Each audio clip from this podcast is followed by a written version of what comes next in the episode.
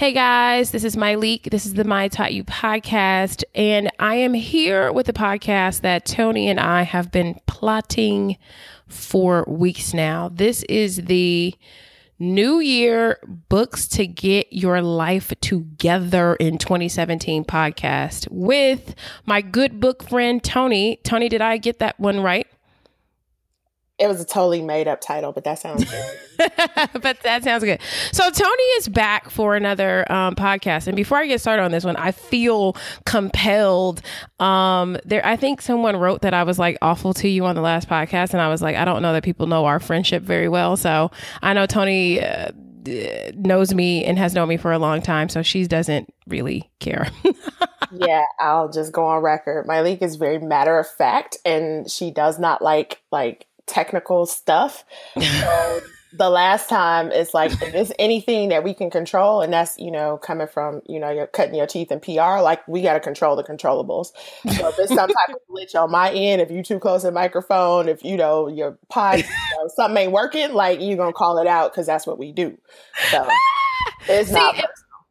I know, and this is why we were friends, which is what I love. But um, yeah, someone said that, and I was like, oh god, people don't know. Like we got that type of friendship where it's like, girl, come on. Um, but anyway, microphone, step back. What's wrong with your microphone, girl? I know. Anywho, all right. So Toni um put together this list of books to get your life together in 2017. So in this podcast, Toni and I are going to talk about books to get motivated and inspired, um, books to get disciplined and stop procrastinating books to get past your personal blocks, books to start your own business, books to get spiritually centered, books to lose weight and get in shape, um, and books to build your circle and strengthen your friendships. And then we're going to talk about, we're going to end this podcast talking about our 2017 goals.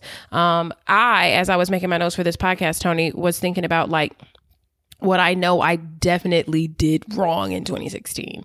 Like, I think sometimes as I'm thinking about what I want to plot for 2017 and plan, I think about like what in the heck went wrong, and I can definitely tell you what went wrong. So, yeah, I just was like, what was some, you know, not necessarily what went wrong, but what could I have done better? Like, there were two overarching things that by the time I got to December 1st, I was like, yeah, girl, you did that all wrong. Um, so we're going to talk about that. But I feel like we should just get started. Uh, and I'm so curious to know, Toni, what are your books to get um, motivated and inspired?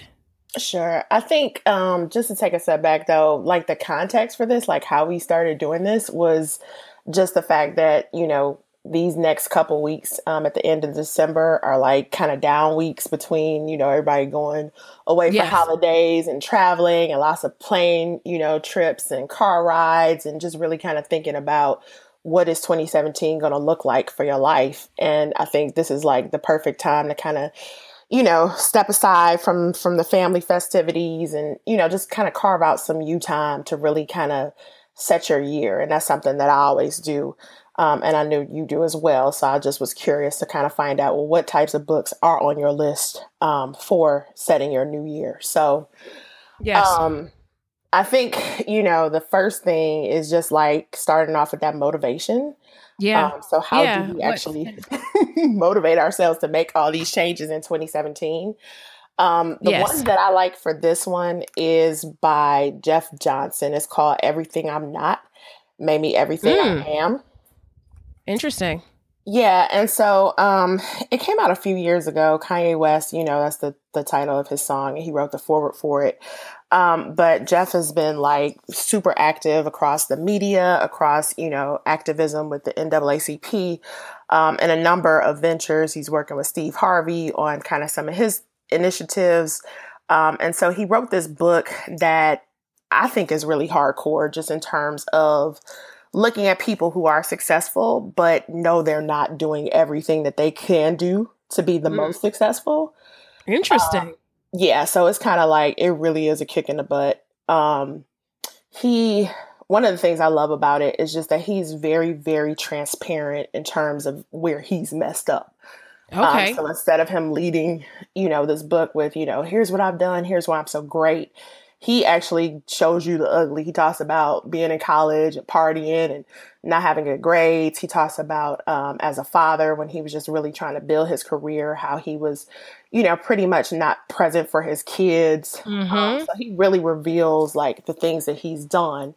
Um, and then he comes back and actually tells you how he fixed it um, and recommends that you do the same. Um, okay. Another thing that I love about this book is that it asks you to to be excellent in all areas of your life. Um, so okay. Yeah, it doesn't let you off the hook. So he's um, talking about, you know, he says being your best in one or two areas of your life isn't good enough. So when I talk about mm-hmm. this being hardcore, like he's hardcore for real. Like, don't read this if you're not ready.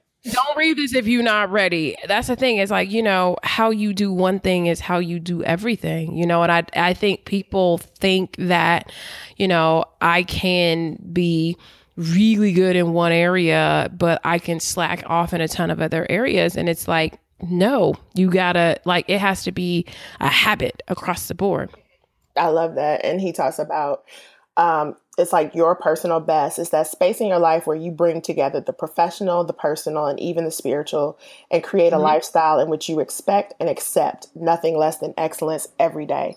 Your yes. personal best will not allow you to be a successful business person, but a terrible father, or be a super mom who neglects her passion to become a professor. Um, yep.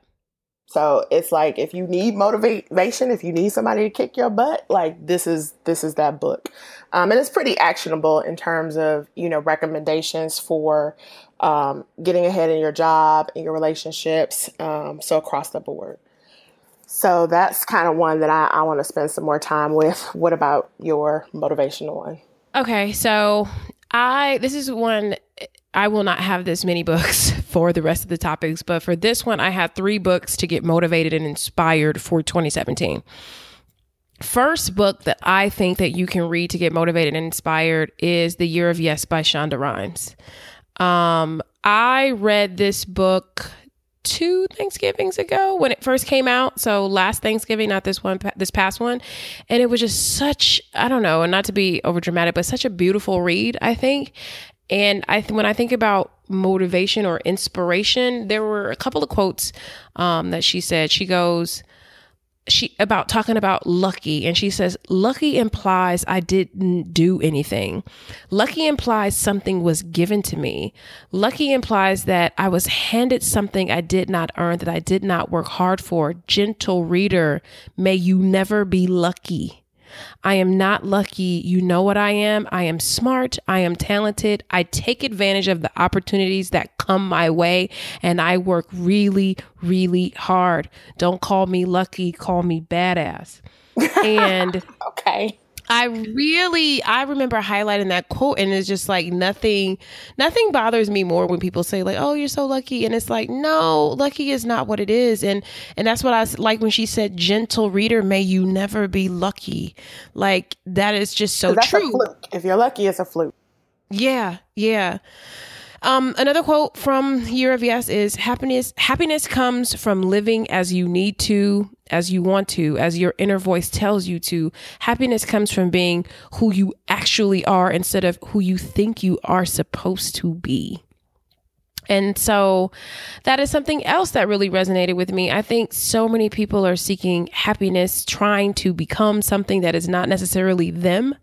Um, I think an inspired life is being exactly who you are um, versus who you think you're supposed to be. And my final, final favorite quote is this is um let's see, don't let what he wants eclipse what you need. He is very dreamy, she says, but he is not the son you are.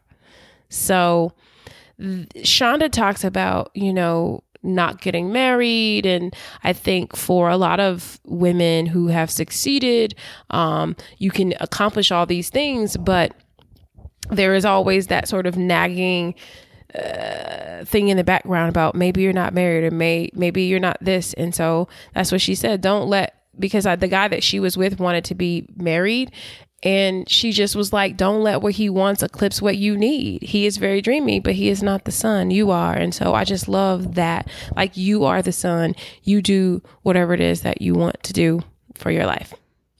Agreed, Toni? That's a good one. And, and it's so crazy because you've been recommending that forever and I still haven't read it. I know. And when you came over, I was trying to find it and I still can't oh, find oh, yeah. it. So I know. I have to find it. So, okay. Second one for this one is Very Good Lives by J.K. Rowling. Have you read that? No, I haven't. It's super it's a super short book. It's 60 pages. It's a graduation speech, but it's like if you're looking for like sometimes when I want to get inspired, I don't want to do a deep dive. I want to do like a super swift kick in the butt and this is one of those books. 60 pages and and J.K. Rowling is uh, of Harry Potter. She writes the Harry Potter books, but she says what we achieve inwardly will change our outer reality. And she says, You might never fail on the scale I did, but some failure in life is inevitable. It is impossible to live without failing at something unless you live so cautiously that you may might as well not have lived at all, in which case you fail by default. Girl, you know how that makes me feel. Like, the logic like it is impossible to to live life without failing unless you live so cautiously that you might as well have not lived at all like that just is like I feel like something that I have learned as I have become an employer is that I employ a lot of young women early in their careers. And the hardest thing to convince them is that it is okay to make mistakes. It's like mistakes are not going to get you fired. Lack of effort and trying and paralysis, you know, so afraid that you do nothing is in, is what ends up making it not work for us. So I just love that she was saying that. Like, if you're living so cautiously, why are you here? I think though it goes back to like the landscape we're in right now where everybody is just seeing highlight reels on social media. So nobody mm-hmm. knows that failure is the flip side of whatever success coin you're looking at.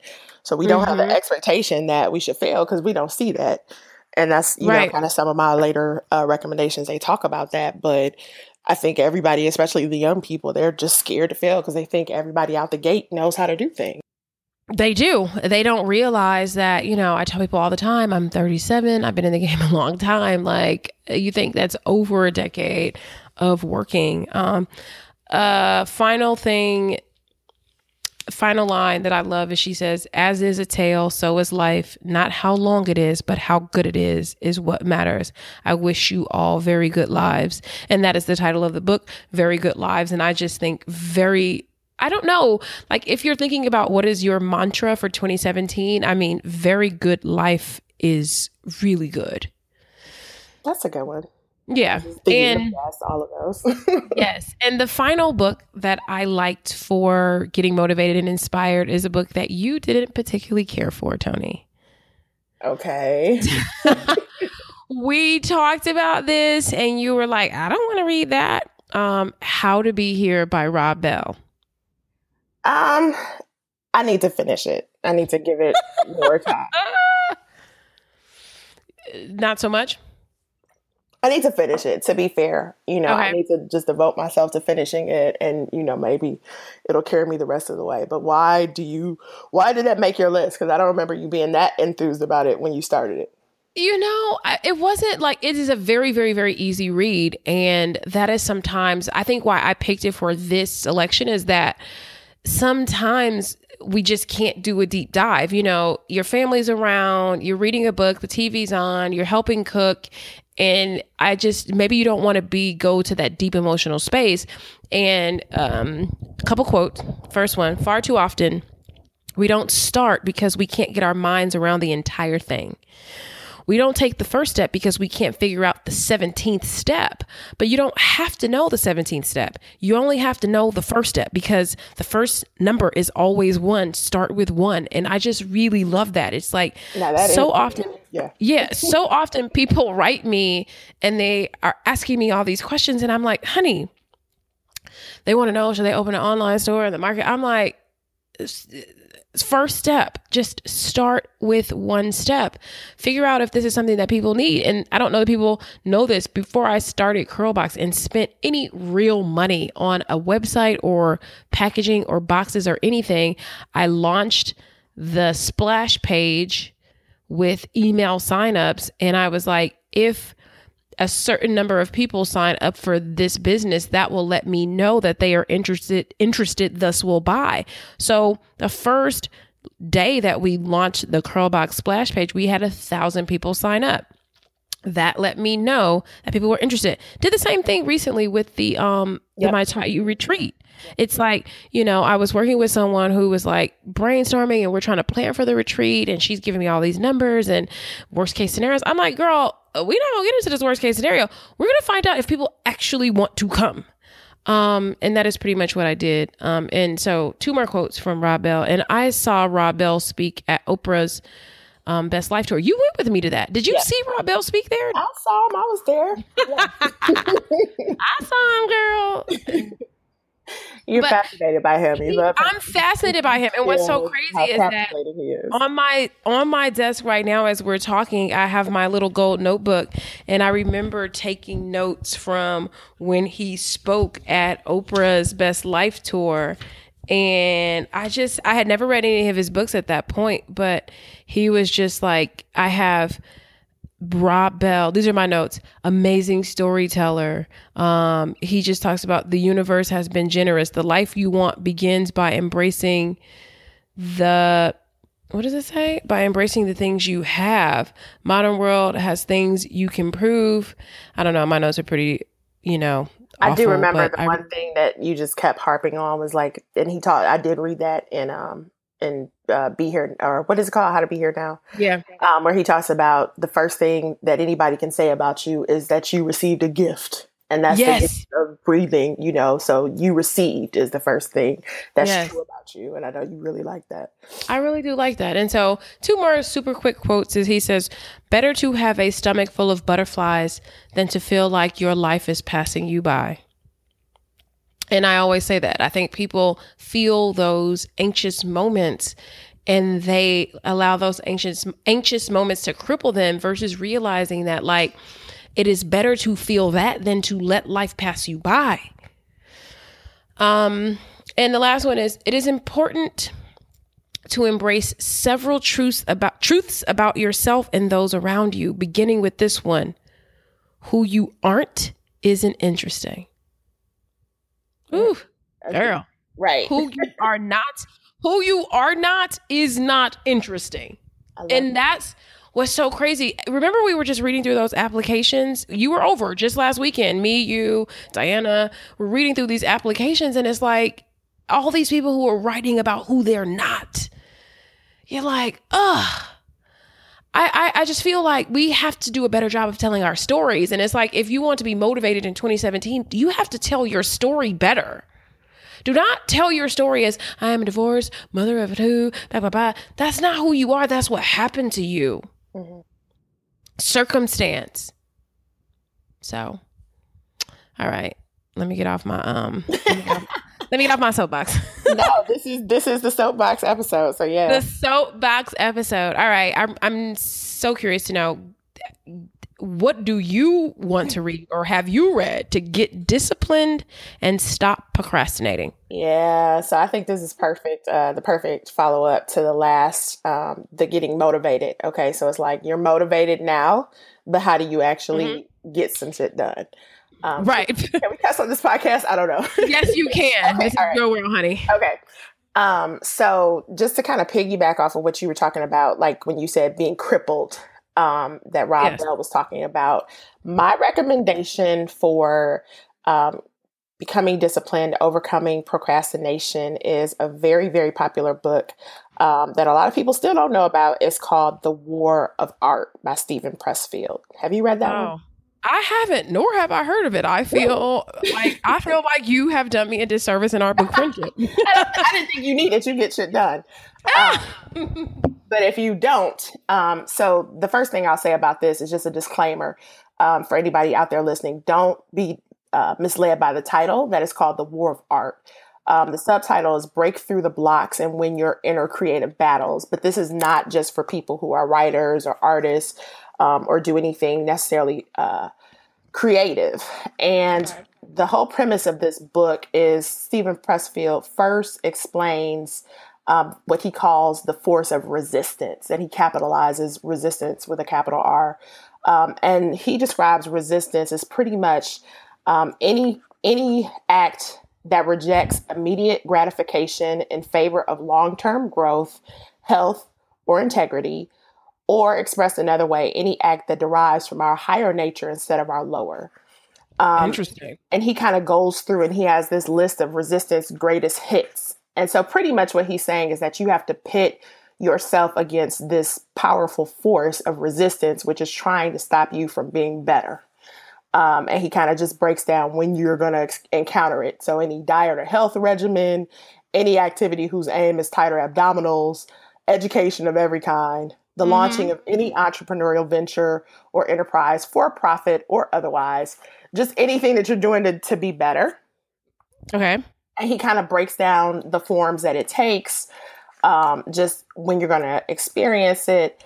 Um, but the answer to overcoming resistance is what uh, he describes as turning pro.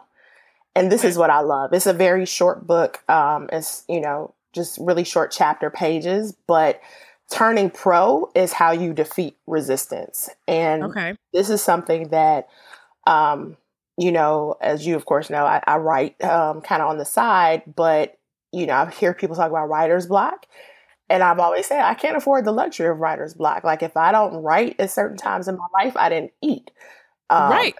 And when people talk about writer's block, I'm like, I'm sure you can you can send a text. I'm sure you can write an email. You don't have writer's block. You don't want to write what you're supposed to be writing. Right. Um, and so Steven Pressfield breaks down like what a professional, the mindset of a professional mm-hmm. is. So things like a, a, pro views her work as craft, not art. Not because Ooh. she believes wait, art. Wait, wait, wait. Repeat that. Repeat that because that's. I need to hear this one again. Yeah, I need to hear that again. a pro views her work as craft, not art. Mm-hmm. Uh, not because she believes art is devoid of a mystical dimension. On the contrary, she understands that all creative endeavor is holy, but she doesn't dwell on it. She knows if she thinks about that too much, it will paralyze her. So she concentrates on technique. Mm. The professional masters how and leaves what and why to the gods. Like Somerset Maugham, she doesn't wait for inspiration. She acts in anticipation of its apparition. Um, the sign of the amateur is over, glorification of and preoccupation with the mystery. The professional Ooh. shuts up. She doesn't talk about it. She does her work. Ooh, wait, wait, wait, wait, wait. Go back to the amateur. Please do repeat the amateur. The sign of the amateur is over glorification of and preoccupation with the mystery. Um, so yes. that's where we talk about, you know, kind of that, you know, what's my 17th step or the mystery yes. of starting a business and, you know, but you, yes. you know how to start. No, the professional shuts up. She doesn't talk about it. She does her work. The over glorification of the mystery. I, I just, that's just so wonderfully said. Oh, yeah. He's hardcore. Um, I love that. And what's the name of that book again, Toni? The War of Art. It is so hard to get not get mixed I know, it's a tongue twister. the War of Art. So this is your get disciplined and stop procrastinating book. Yeah, and it's like I said, each chapter is like a page, so it's really hard hitting, just little snippets. Um, and again, it starts off kind of letting you know how cunning the force of resistance is. And then it just tells you the answer to overcoming anything, any resistance with what you're trying to do is to turn pro. Um, yes. And that's something I know for a fact. Like I said in writing, you demystify. Oh, I'm a ro- I'm a writer. So no, it's not.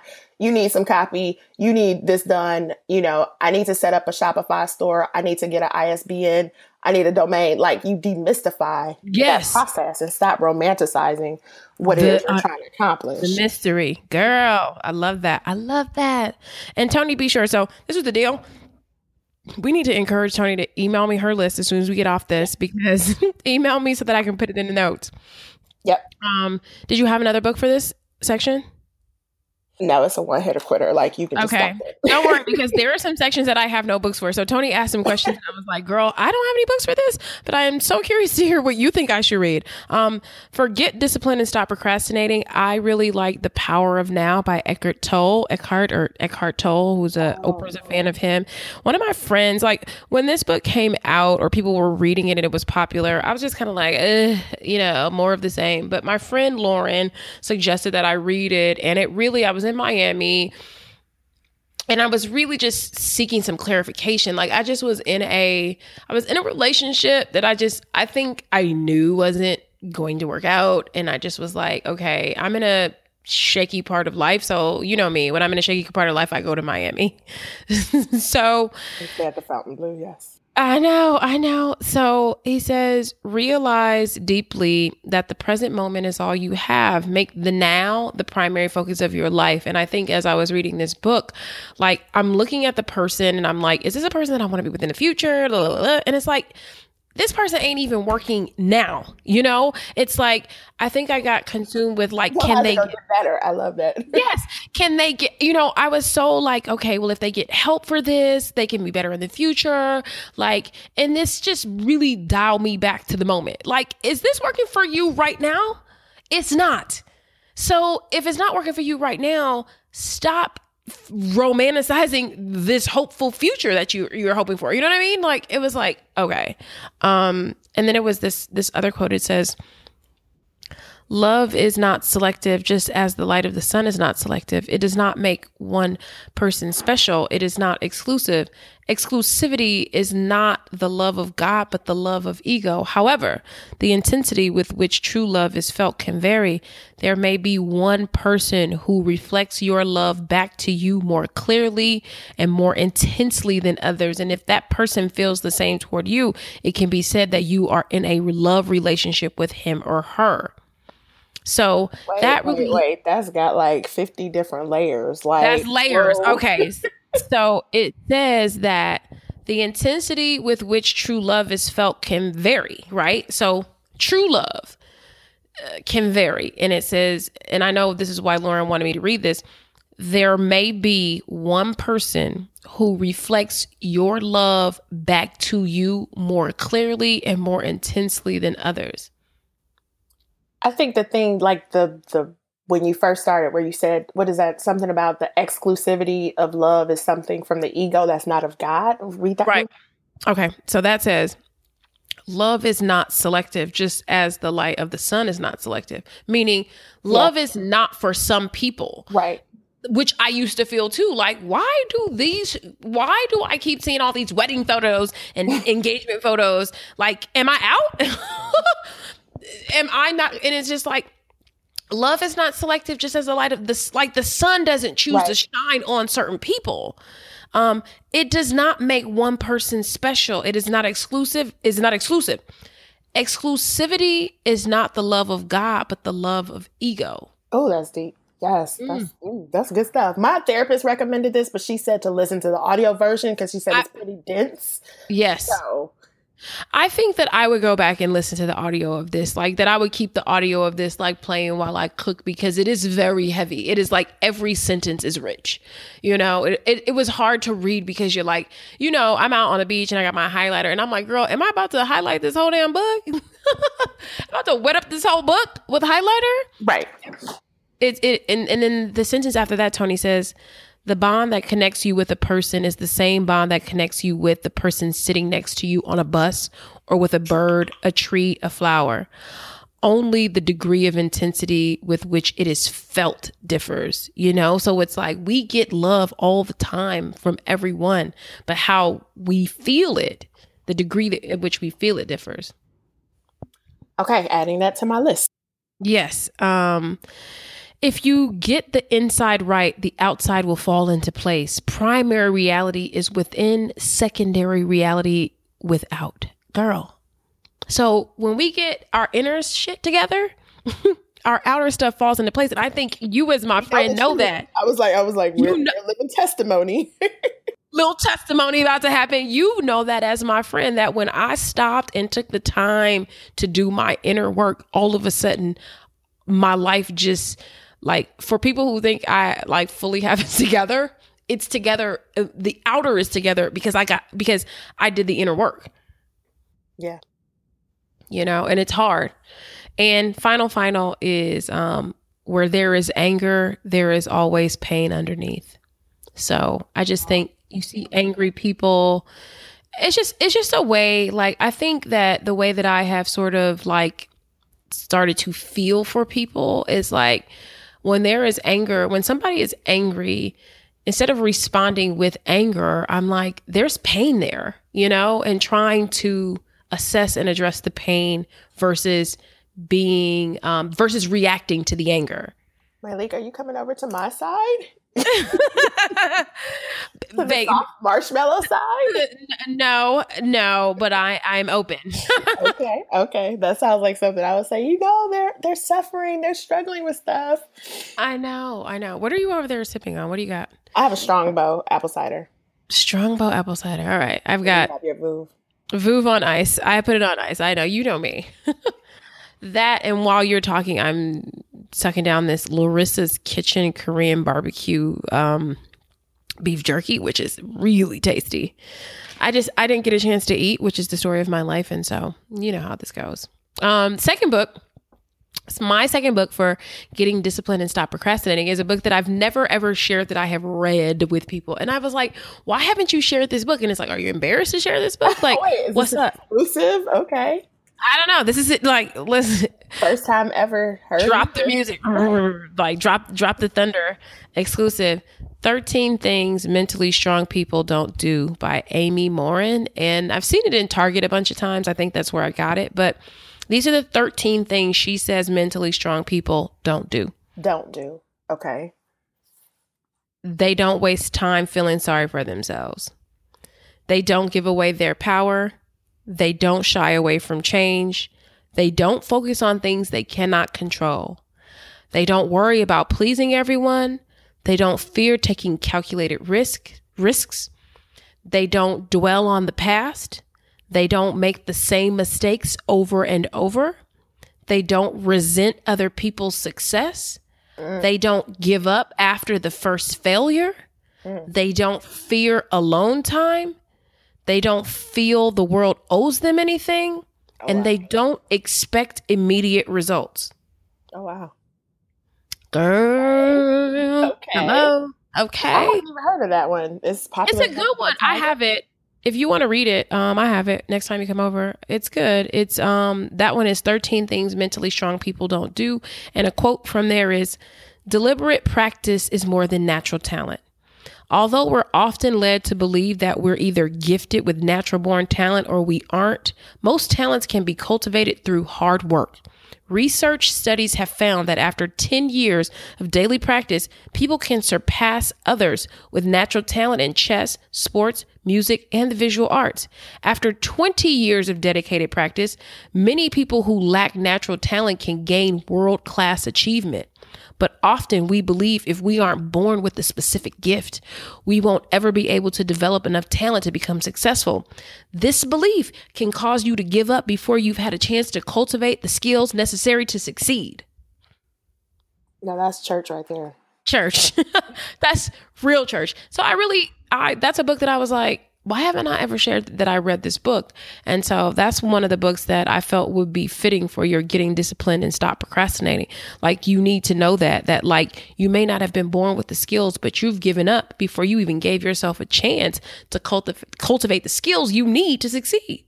The, the crazy thing though is that I feel like if people just exercise, like, you know, Steven Pressfield said, turn it into a craft, what she's saying about just consistently acquiring skills, you probably would be good enough and you probably would be happy. Like you probably can be good enough to to make some form or fashion of success and you'd be fine. I agree. So I'm really wanting to know what books you think people can read to get past their personal blocks. Now, this is an interesting one um, because I focus more on a specific uh, area of personal blocks. Um, so, one that I um, would like to kind of address um, in the coming year is definitely personal blocks when it comes to relationships. Um, so, you know, as my friend, mm-hmm. I've accomplished lots of things in a yes. lot of areas in life, um, but, you know, it's kind of hard to, to make a million changes in one uh, year. It is. It is. so this year, I really was focused on career, um, kind of just lifestyle, finances, those types of things. Um, and I thought that I would get around to relationships, but it just didn't get on the list this year. So it yeah. happens. Yeah, yeah, yeah. Um, and so I think for me, and this is just you know a little personal tidbit, but um, you know we're we're both in Atlanta, and Atlanta has a reputation of the dating scene and what that looks like. And I've never subscribed to that. I've always believed that you know, whoever we're meant to be with, we're going to be with. And it doesn't matter your zip code, it doesn't matter your age, your weight, your race, like whoever you're supposed to be with, you'll end up with them. There's no force on earth that can stop you from being who you're meant to be with. I agree. Um, and so, with that being said, I think that there's a lot of things that people do personally that actually block them from being open to whoever they're meant to be with. Um, and so, as I look at, you know, kind of taking personal responsibility across all areas of my life, um, one book that uh, was pretty helpful that I'm going to be revisiting is um, in terms of relationships, and it's called Calling in the One. Um, Seven Weeks to Attract the Love of Your Life by Katherine. I read this. Woodward Thomas. Did you? I did. I read this girl when I was like 28. Really? girl and didn't call in the one. Clearly, it took a while for your order to go through. But uh, I did read it. I just don't think I was mentally ready yeah, at the time. But yeah. one of my friends suggested that I read it, but I did read that. Um, I think the thing about this one is that. Oh, are you getting echo feedback? I know I'm good. Okay. She talks about just the mental, and I think one thing that I noticed with my suggestions, and probably you'll agree with with your suggestions, is that all of the books that we're recommending really talk about your mental state and all of the changes and everything we're talking about. Like none of it is necessarily concrete, but it's really addressing your thought process.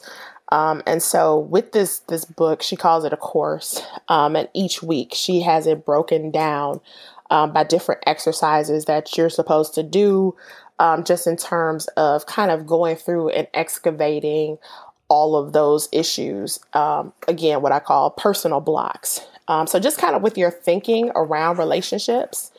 Um, so, one that I found particularly interesting and pertinent is um, lesson 10 releasing toxic ties. Mm. And um, oh, did you? I just, you know, I don't, it doesn't really apply, but I just thought it was interesting. Um, but but she just talks about you know kind of maintaining um you know she says all relationships are an energy exchange each connection either feeds us power or it sucks it away i.e draining our energy if we saw all of our relationships from this perspective we would see that toxic ties are those attachments that cause us to lose personal power mm. He says the associations we form have the capacity to nurture and inspire our growth, catapulting us into being the best that we can possibly be. However, the flip side is also true. Sometimes we form attachments that can and do block the experience and expression of love in our lives. The most obvious example of this is, of course, a romantic attachment to a person who, for whatever reason, is unwilling or unable to love us. So, hmm. not that that applies, but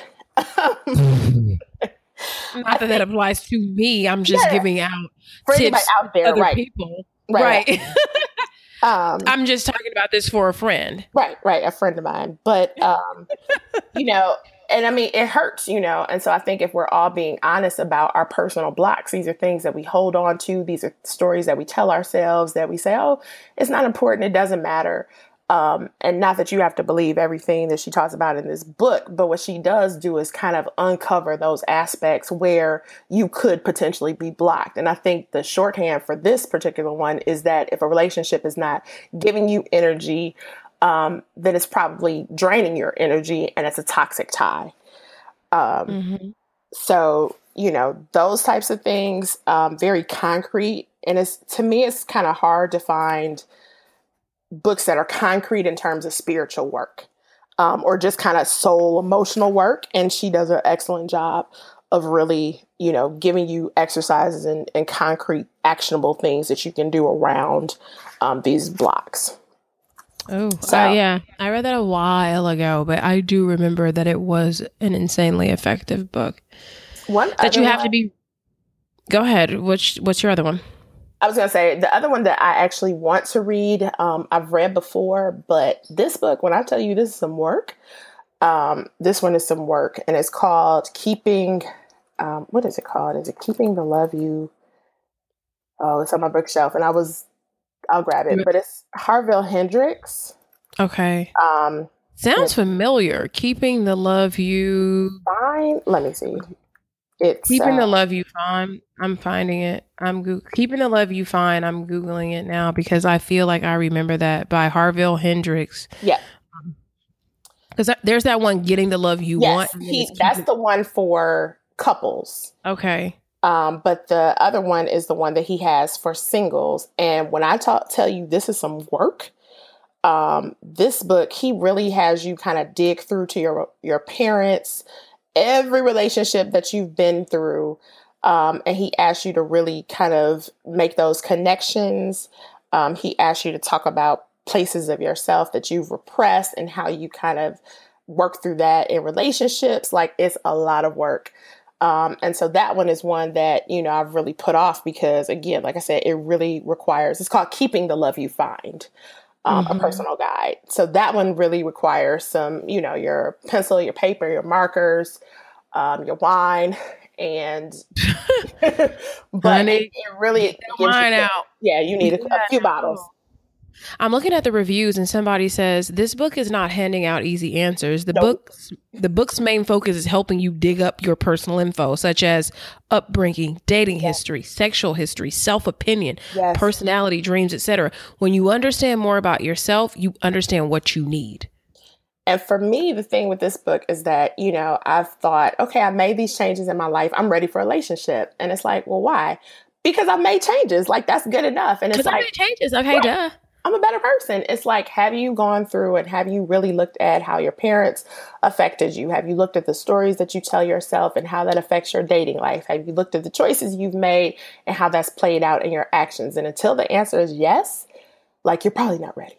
So, this book gives you kind of the tools to be able to answer yes to those questions. So, Interessante. Interesting. All right. I have only one book for this and.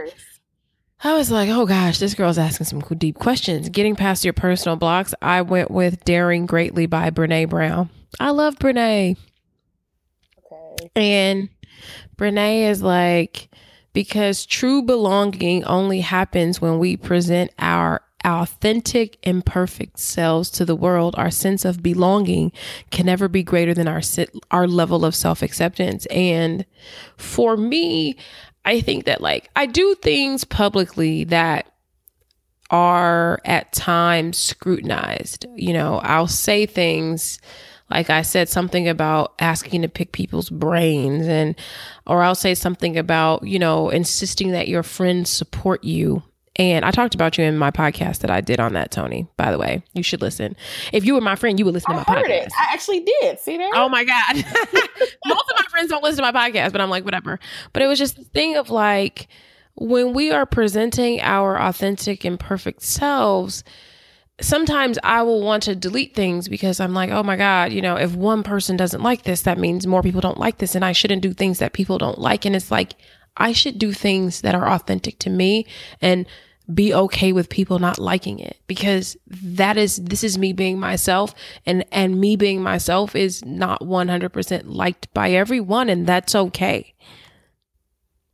I think you've mastered that. I mean, I don't know that we see the struggle that you may have with that because I think everybody's perception is you keep it 100% real, like it or, Yeah. or hate it. Um, but I think, you know, like you said, there's a, a kind of behind the scenes, you know, should I really put this out there? And I think you hold true to actually putting things out there that aren't necessarily popular. It's a struggle and it's a thing of like, I mean, even when someone commented on the and it's still up, it's on the iTunes comment about people were saying like how I treated you as my friend. And it's like that hurt my feelings. And I think that like the first thing that I have to do like the first thing that I do when I see things like that is like oh my god did she feel that way? Let me call and I didn't feel like you did but I was like let me call her. Like let me talk to you about it. When I talked to you about it you were like girl I'm not tripping about that. And I'm just like have to remind myself that like there's a difference between the people who pseudo know me publicly and the people who really know me and my true checks and balances comes with the people that really know me if i personally off- offend the person who really knows me then i have a problem you know what i mean everything else is just perception i guess And I mean, I think one of the things I have learned from you is just, you know, you said something a long time ago. Like, if you didn't say it to me, you didn't say it. Yep. And you don't, like, if we don't have a conversation about an issue, then it's not an issue. Like, if it's actually an issue, you'll bring it to me. We can talk through it, we can work through it. But if you don't give me that opportunity, then it's not that big a deal. And, you know, our friendship stays intact because we can have those conversations. And I think you've also taught me when you value people enough, you have those conversations. Um, mm-hmm. So all the extra and all that, you know, other stuff, and I heard she said, and I think she thinks, and, you know, it's like, no, we talked about that, or she didn't bring that up to me. So, you know, everything is fine. I think we know, you know, if either one of us can bring something up to the other, like, it's fine. So, Exactly. And that's the thing where I'm just like, if if I didn't say it to you, consider it unsaid. If somebody don't say it directly to me, consider it unsaid. It makes life so much easier that way.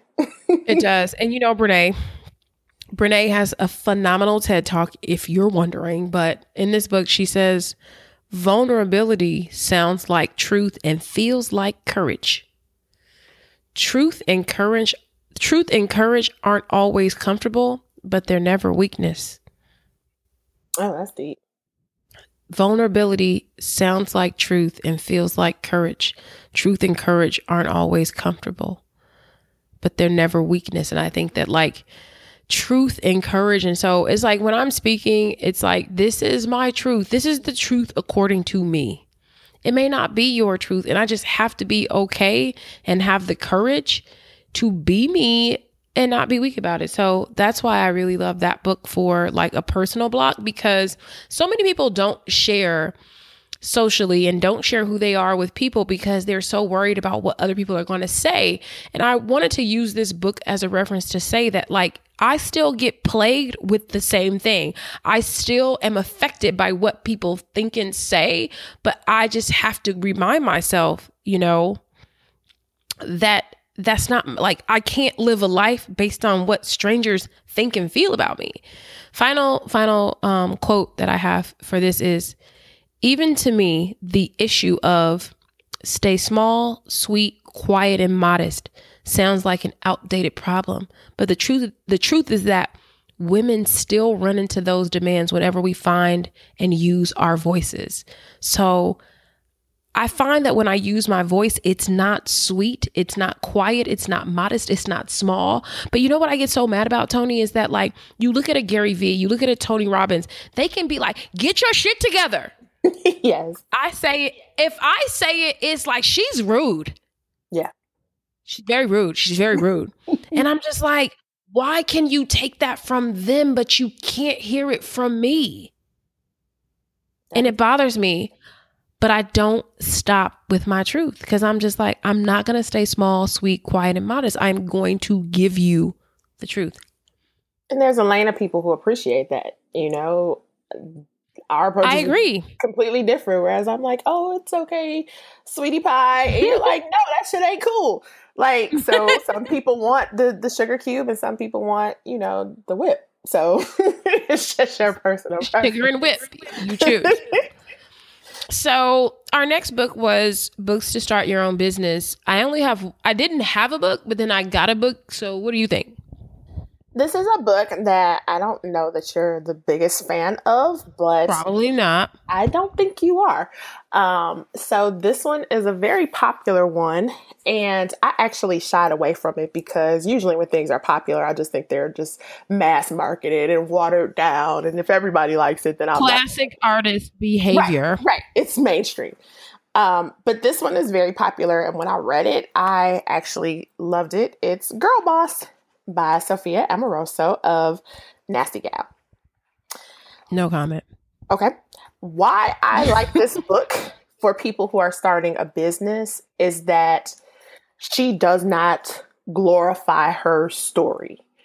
And if you read this book, um, her story is very, you know, it's kind of legendary now, but it's kind of the same thing with you. People see kind of the end result and they think, oh, you've had this charm road to starting your business and you had these connections when you started and, you know, you knew this person and you were already cool. That's not the case. And she actually breaks this down Um, so her story is that, you know, when she started her business, um, she pretty much said that she had time to do it because she had a hernia and she took a job as a, a security guard at college. So she had time during the evening to work on it. Like, how unglamorous is that? That's nasty. Mm-hmm. it's just gross. Um, but she talks about, you know, kind of starting off on eBay and just kind of the thought process behind how she differentiated her photos from other sellers. Um, but one part I love is when she talks about just kind of how her mom and her had this whole system going. So she would go to these thrift stores, nasty, grungy, grimy thrift stores, dig through the merchandise. She's like, you get your hands poked by pins, it's dirty, it's nasty. Um, but I would go, I would haggle over 70 cents. I get merchandise, come back. Me and my mom had this assembly line.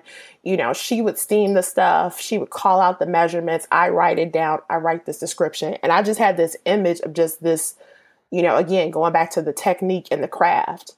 Like if you had a process and a system for getting your merchandise, for doing your product descriptions, for loading them up, like people would see success. Right but they just want to look and see, you know, fast forward, you know, 15 years and you see the investors and you see the website, but this is the meat of this story. And, mm-hmm.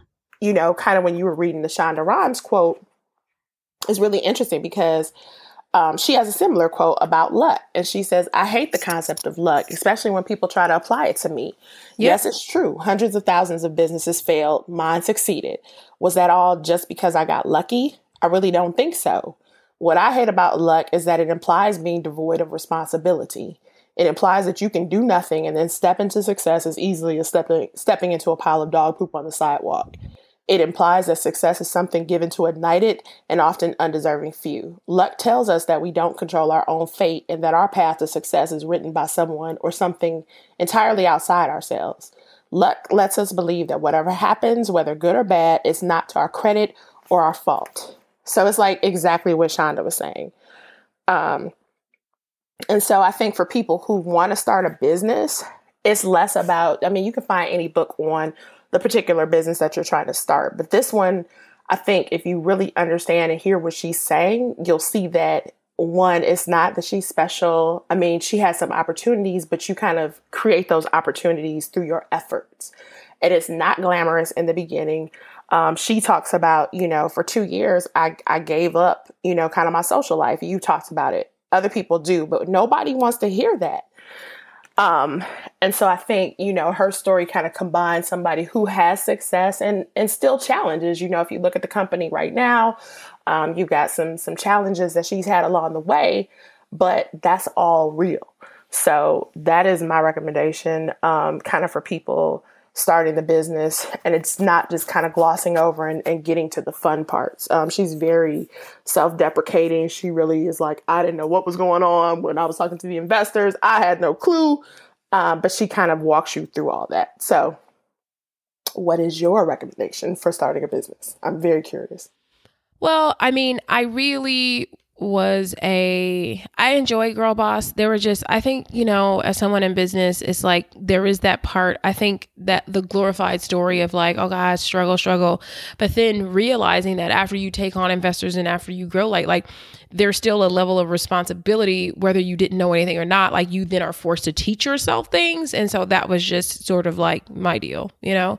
And I don't know, maybe I'm slightly jaded because I read some articles about like all the lawsuits mm-hmm. and like all the people who were getting pregnant or that were sick that were getting like fired or laid off. And that just kind of like, I was like, whoa.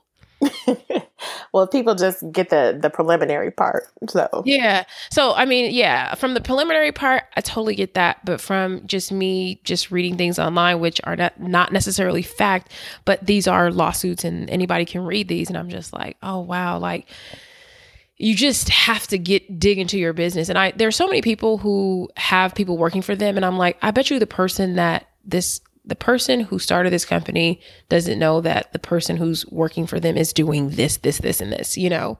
And it's hard when you get big to know what all 200 or 300 or 80 people are doing, but I just think it's important.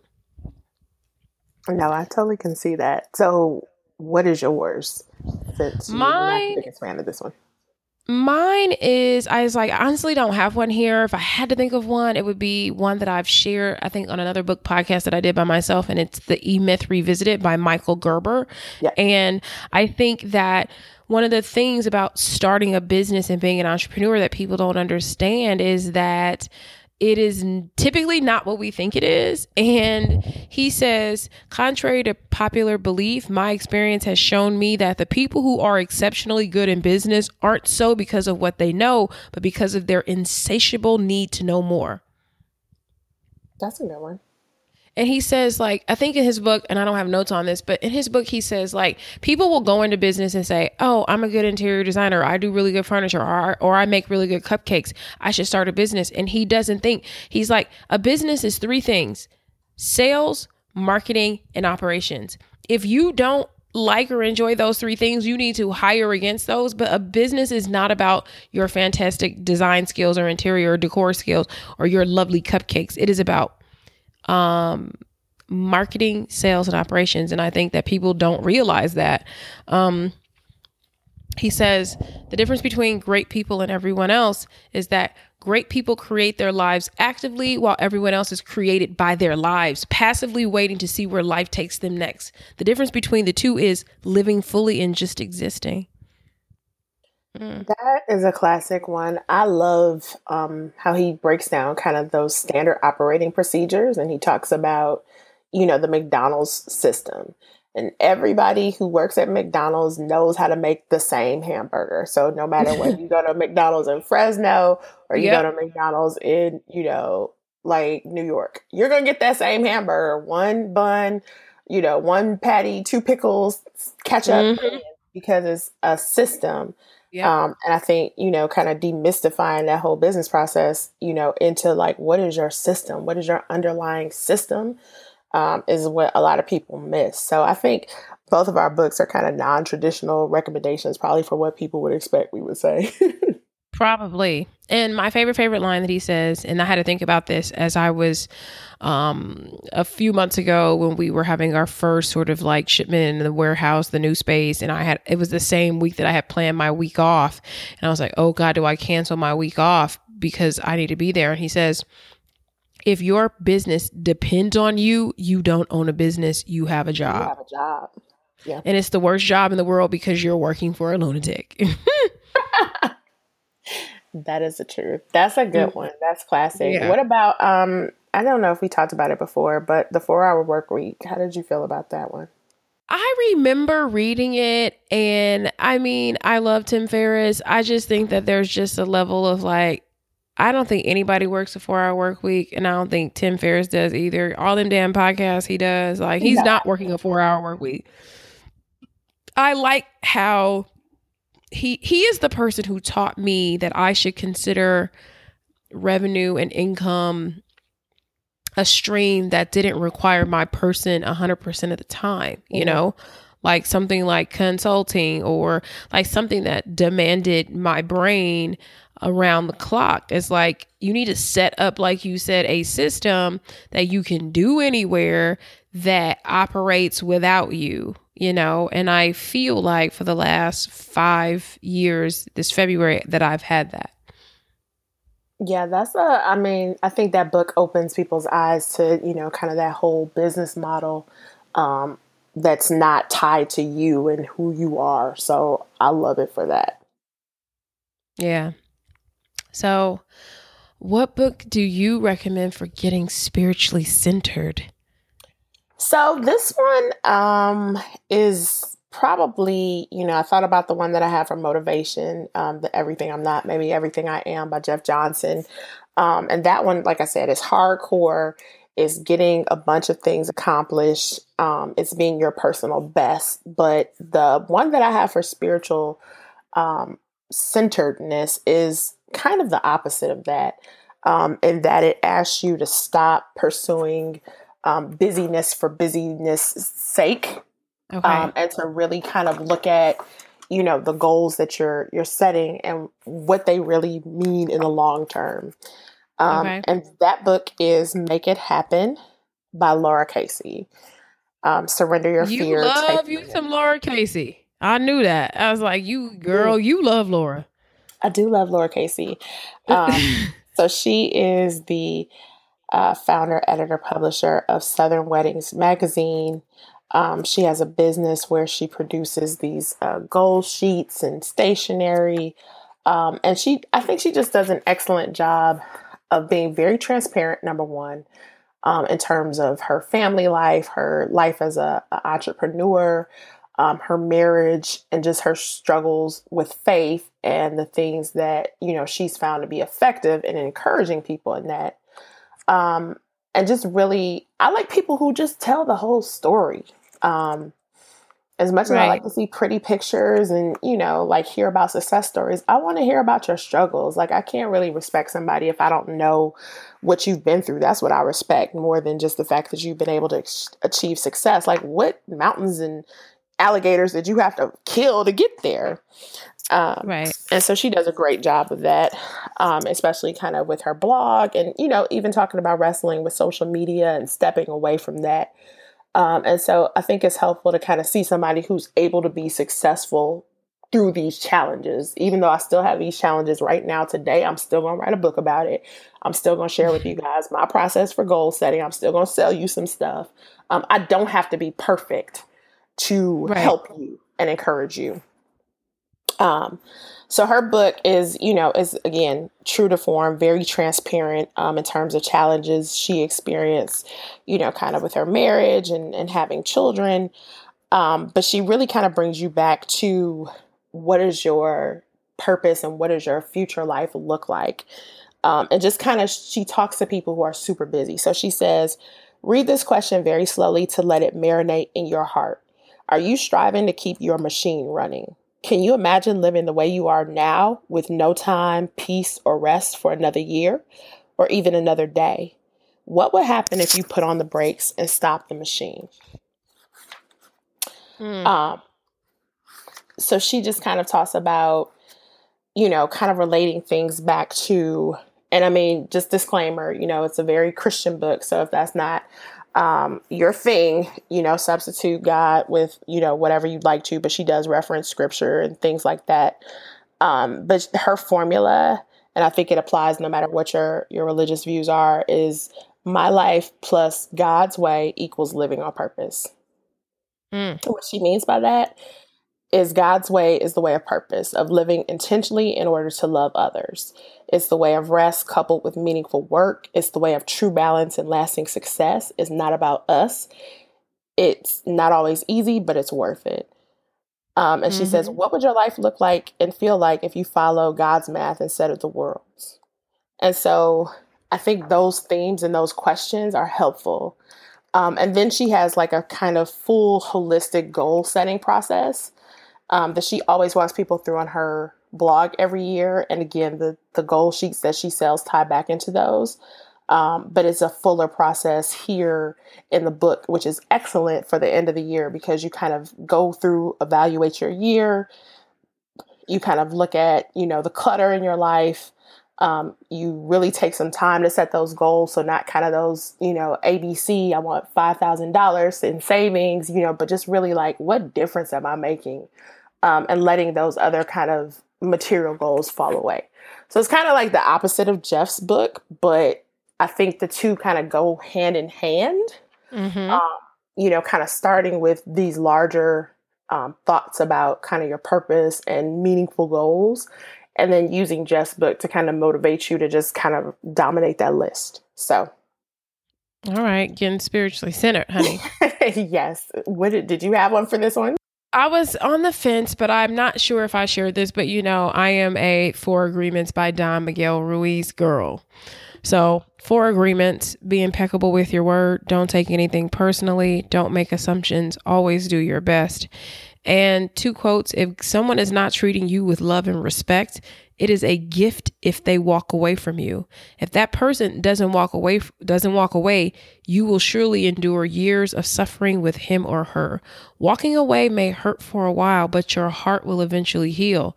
Then you can choose what you really want. You will find that you don't need to trust others as much as you need to trust yourself to make the right choices.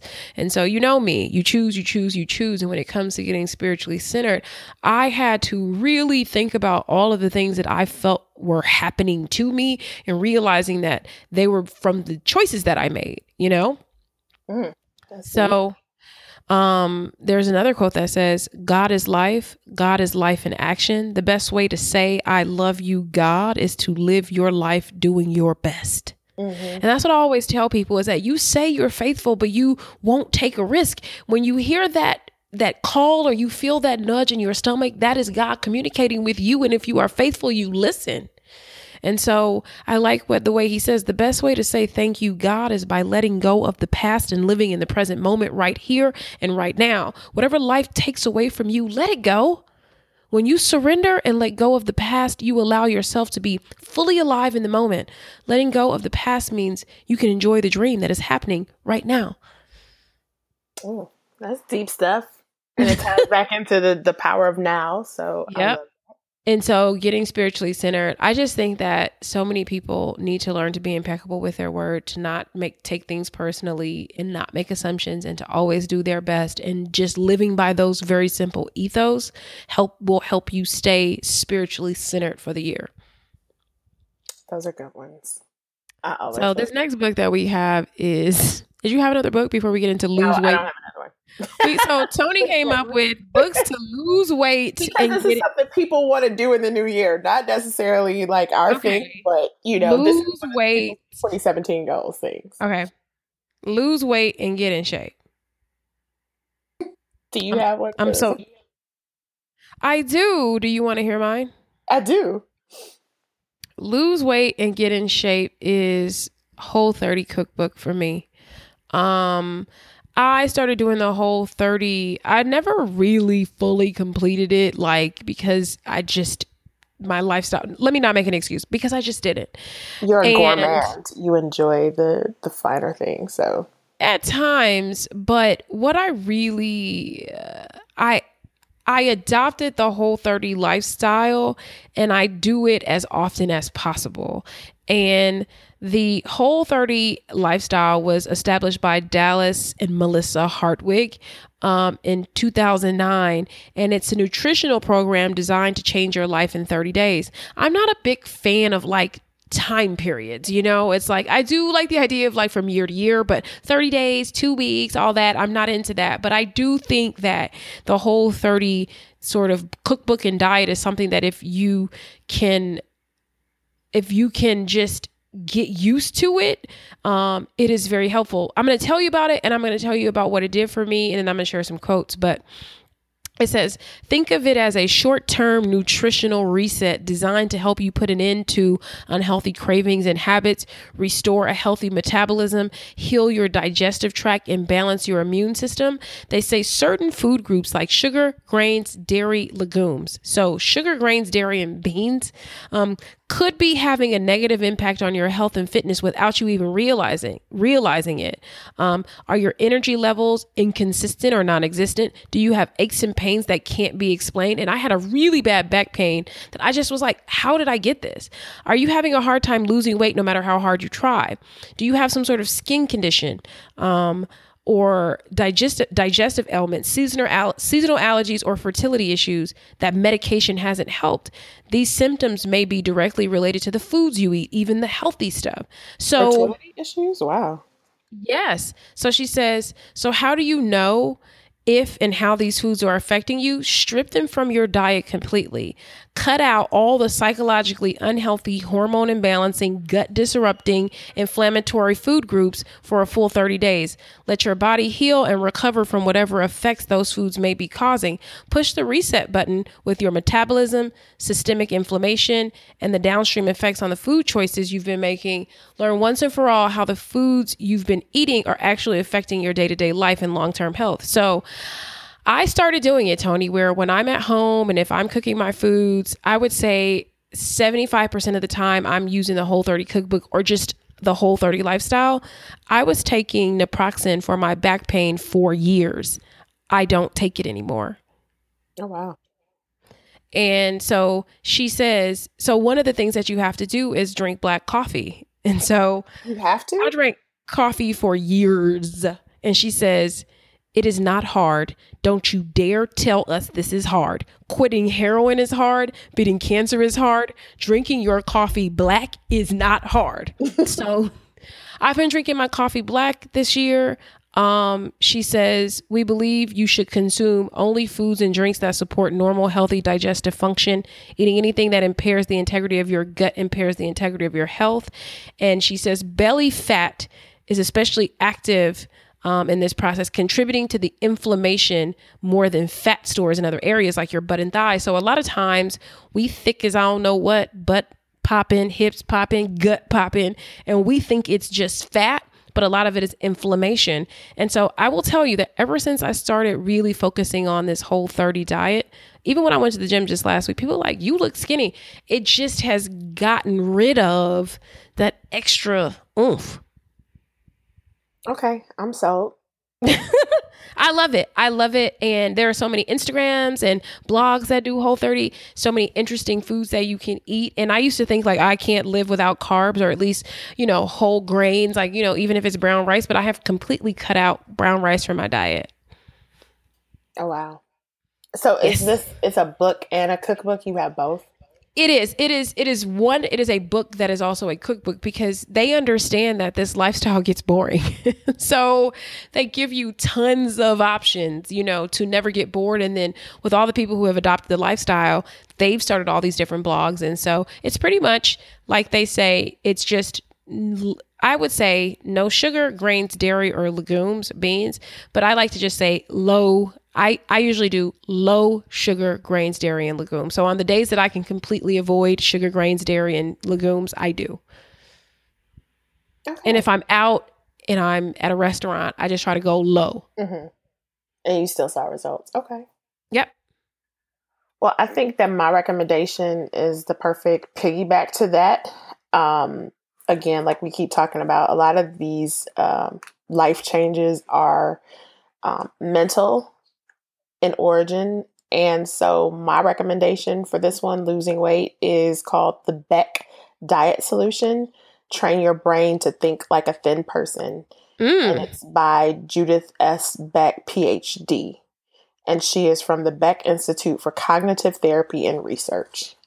And the huge thing about this book is that it is not a diet. This okay. book is rooted in cognitive behavioral therapy. So, what she is addressing with this book is the mindset that's required to lose weight and how to train yourself to talk back to your thoughts that actually are the reasons why you don't lose weight or why you have unhealthy eating habits. Okay. So, um, it's a, a weekly program, but before you even begin the program, she has you do all of this prep work. So it doesn't actually recommend a diet. She actually says for you to select a diet that makes sense. So this would work perfectly um, if somebody wants to try the whole 30.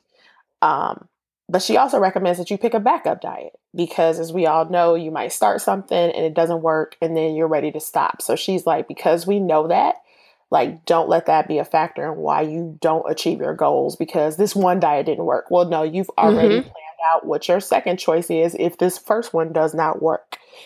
And so, one of the key components of the program is that she has you create um, advantage response cards. So, she really wants you to keep front and center in your thoughts the advantages of why you're trying to make this lifestyle change. And so, you create these index cards um, that list out the benefits. So, you know, I'm going to look sexy in my New Year's Eve dress, or, you know, my boyfriend is going to compliment me on how hot I look, or, you know, I won't be embarrassed when I take pictures. But you're identifying things that are very personal to you. And mm-hmm. you look mm-hmm. at this card multiple times a day so that it's like, I want that brownie, but the advantage of me sticking to this program is that, you know, I'll feel confident when I go to the beach on my vacation. And I think that when we try to lose weight, a lot of there's disconnect, you know, there's disconnect between your thoughts, like, oh, this one cookie won't hurt, or, you know, oh, I can have this fried chicken, and then the actual goal that we have in front of ourselves. And so she encourages you to create this system of reminders um, so that that's always front and center. So, oh. I love this book. Um, I haven't, and again, I think everything that we've been talking about is is work. You know, none of this is mindless. None of these changes are mindless. So you really have to commit to these programs. Um, but I think this one is is you know the perfect companion to whatever diet you choose. Um, mm-hmm. But just kind of understanding the thought processes behind this, and it's kind of like how thin people think versus how people who are struggling with their weight think. Um, and just kind of, she has a lot of scales. Like I said, it's rooted in, in cognitive behavioral therapy. Um, so there's lots of checklists and scales, like your hunger on a scale, identifying the difference between a craving um, and actual hunger, responses that you say to yourself, you know, when you're confronted with, you know, a tempting um, treat that's not on your plan. So she just really takes you into the into the the cognitive portion of of how to lose weight. And she says that she's like, we're never taught. You know, people roll out this diet, but you know that doesn't teach you how to talk back to your thoughts. So, right, very helpful. So yeah. I think those would be my two, you know, use the Beck diet and then I'm going to try out the Whole 30. So, yes, Whole 30 I like. and I was shocked because I didn't think, like, I usually am not into anything. Everybody knows I love my Skinny Taste cookbooks. Like, that is a no brainer. But I just, the Whole 30, my body responded to that immediately. I'm talking about just weight. When I talk about when I really zero in and I'm really dedicated to whole 30, I can lose like a pound or two a week. Like it just happens. And so I just, I think it's a lot of this whole diet thing is just finding things that work best for your body. And I think I realized that by cutting out some of those things in my diet, the inflammation, things that I thought were fat or whatever, were really just inflammation, you know? Mm-hmm. So um, that was cool. I did not have a book for your next one. Um, to build your circle and strengthen your friendships. That's fine. I think that, you know, another thing I think people look at is just relationships in the new year. And just like, I know you talked about, like, okay, I'm going to be hanging out with my friends more. People should come over and I'm going to catch yes. up with you. So I know, you know, a lot of people have that in the new year. Um, and especially for me, you know, like a lot of the changes I've made, I feel less connected um, with a lot of my friends. And so I just was wondering if you had one for this. Um, I do have a recommendation for kind of, you know, strengthening your friendships and relationships in the new year. And that one is called Friendships Don't Just Happen The Guide to Creating a Meaningful Circle of Girlfriends by Shasta Nelson. And okay. She is, um, she's just phenomenal. She's, uh, just done a lot of research on women's friendships. And one of the most helpful things in her book is that she has this concept of circles of friendships. And I think all of us have kind of looked at friendships in our lives and how they've shifted and felt like, okay, because, you know, me and Myleik don't talk every day, that means she's not my real friend because I talk to my real friends every day. Or, you know, because you know, you didn't come to my baby shower. That means you don't care about me. Just the, the little things that I think women have in their minds yes. about what we do and what friendship means. And I know you talk about this as well. You're like, I'll I'll get you out of jail. Like, don't worry about me in the in the baby shower.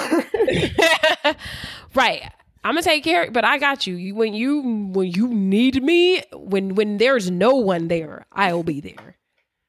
But one thing she does is she kind of gives vocabulary to the types of friends that we have. So she has what she calls circles of connectedness.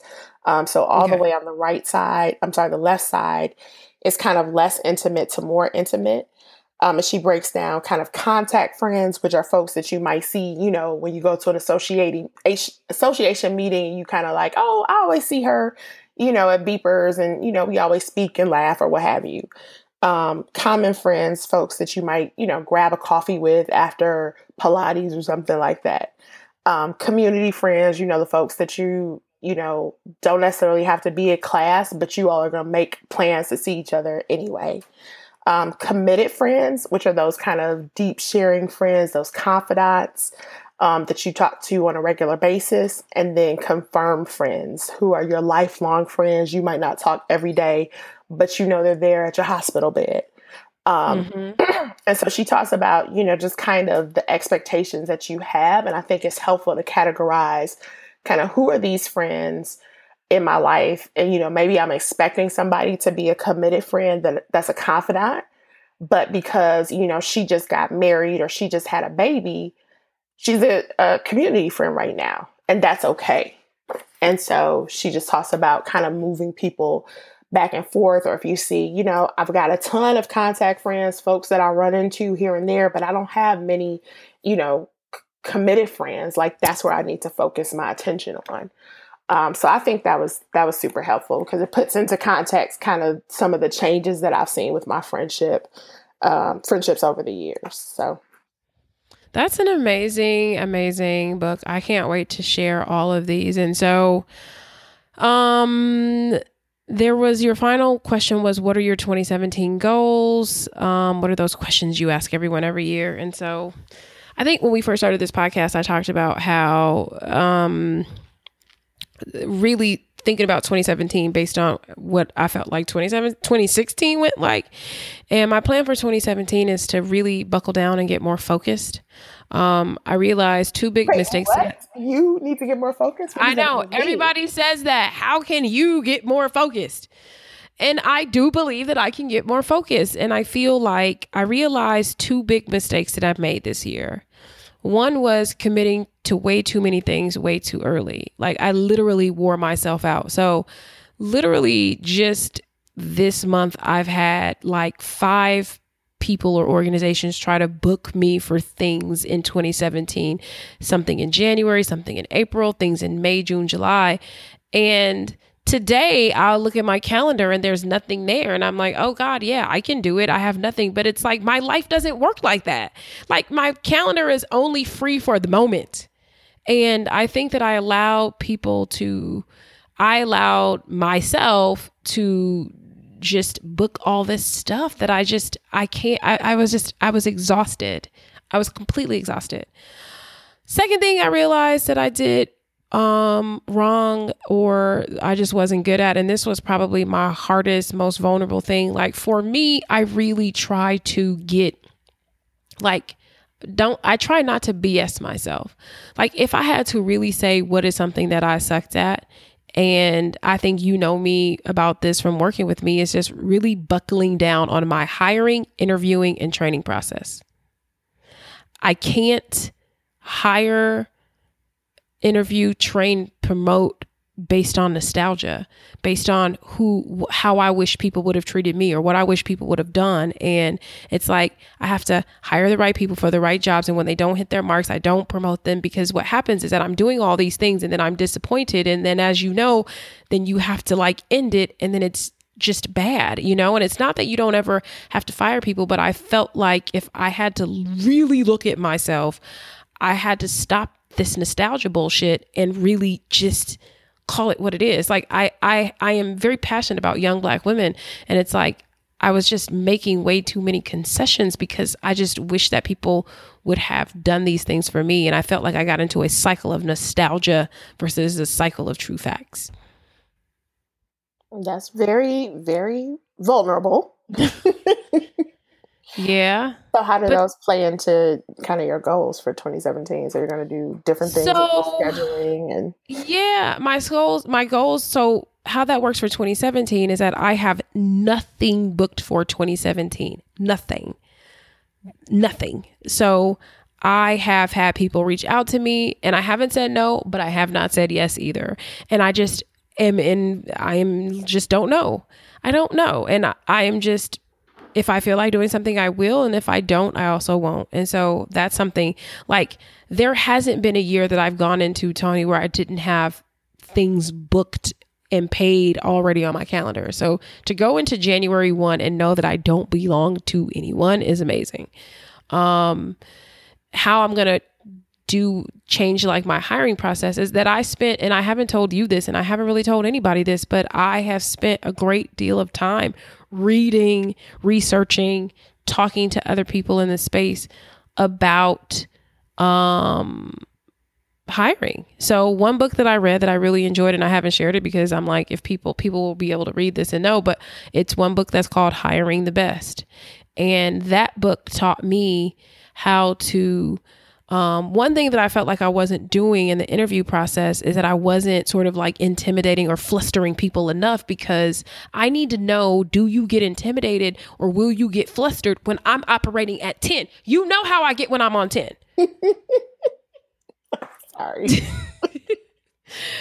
you you know how I get. And if somebody can't handle me at 10, they won't be a good fit. So it's and, better for you to show them 10 instead of yes. that nice, polite, hi, nice to meet you. Yes. Welcome to the CurlBox office. So let me let me rattle your chain right here and now.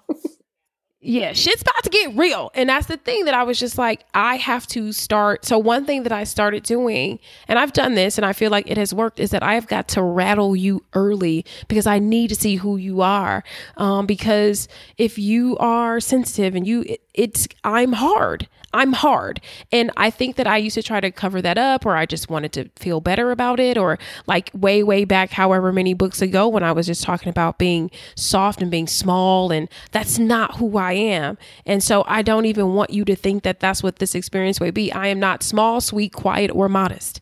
You know what I mean? Like I, I am big in all that I do. And so that book teaches you how to sort of fluster people in the interview to see how they would respond in a work environment. So I really enjoyed that one. And one book that I really loved, uh, it's the Chick Fil A. I call it. I have it as the Chick Fil A book for team building, but it's written by the like the HR person. I think her name's Dana, who's been at Chick Fil A forever, and she. It's called "It's My Pleasure: The Impact of Extraordinary Talent and a Compelling Culture." And it's just about really working, you know, I think the hardest part of my job, which you may know this or maybe you don't know, is like trying to keep a team of people to extraordinary talent together and inspired and motivated and you know as well as myself most of us are just focusing on ourselves and to have to divide my personal priorities with not just one, not just two, not just three, not just four, not just five people, but several people, it's tough. And so those are my very vulnerable goals. Those are the things that I'm going to be that like those are the things that I sort of worked on in secret this year, you know, that I didn't tell everybody and things that I'm going to continue to build upon for next year. Very revealing. Thank you. um I don't really have like I'm, you know, going to go through kind of some of my books and kind of really um, take a step back. I've had just such a whirlwind year, and I think when you talk about um, kind of mistakes or missteps over the year, um, one of the things that I saw this year is that you know I was just so driven against achieving some particular goals that I let the rest of my life slip um, like I was talking about with the Jeff Johnson book. So, okay, I got some boxes checked off, mm-hmm. but just in terms of Toni and who I am and what I need to be refreshed and how I need to show up for people, um, I, I let those things fall. Um, so, like with the Lara Casey book, you know, did I really make what matters happen?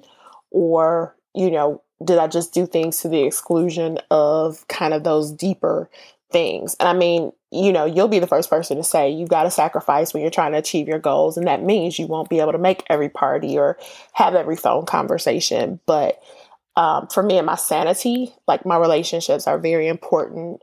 Um, my creative outlets are very important. And I need to make sure that I am organized enough um, mm-hmm. and disciplined enough. You know, Steven Pressfield talks about, you know, that I'm professional enough um, to really make sure that I've got those systems in place so that I can have the time to be, you know, the Toni that I, I want to be.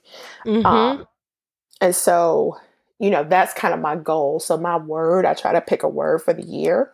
Um, and my word for the for 2017 is order. Um, Ooh. Yeah, yeah, order. Order is a good one. Um, mm-hmm. But I mm-hmm. think my goals, you know, I kind of have themes, and it's it's love and legacy. Um, so like I reference with the calling and the one, you know, I really want to focus on kind of my personal blocks um, to getting the relationship that I'm looking for. Um, and then the legacy portion of making a larger impact. So now that I'm in a particular position, I have success in some areas, I want to share that with as many people as I can.